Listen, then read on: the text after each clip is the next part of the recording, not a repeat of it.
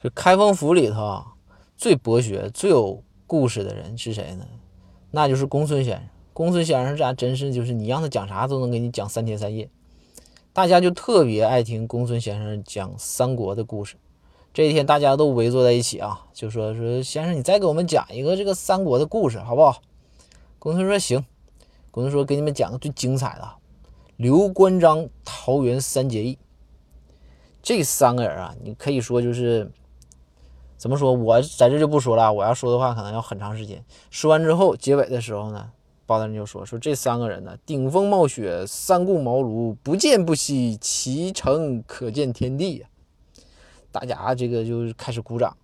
然后公孙先生就说：“说从这个故事里面，你们听也别白听。从这个故事里面，你们能看出这里面有一个深刻的道理，告诉我们是什么？”大家就开始啊举手啊，左一言右言呐，左一言右言呐，对吧？开始各种说。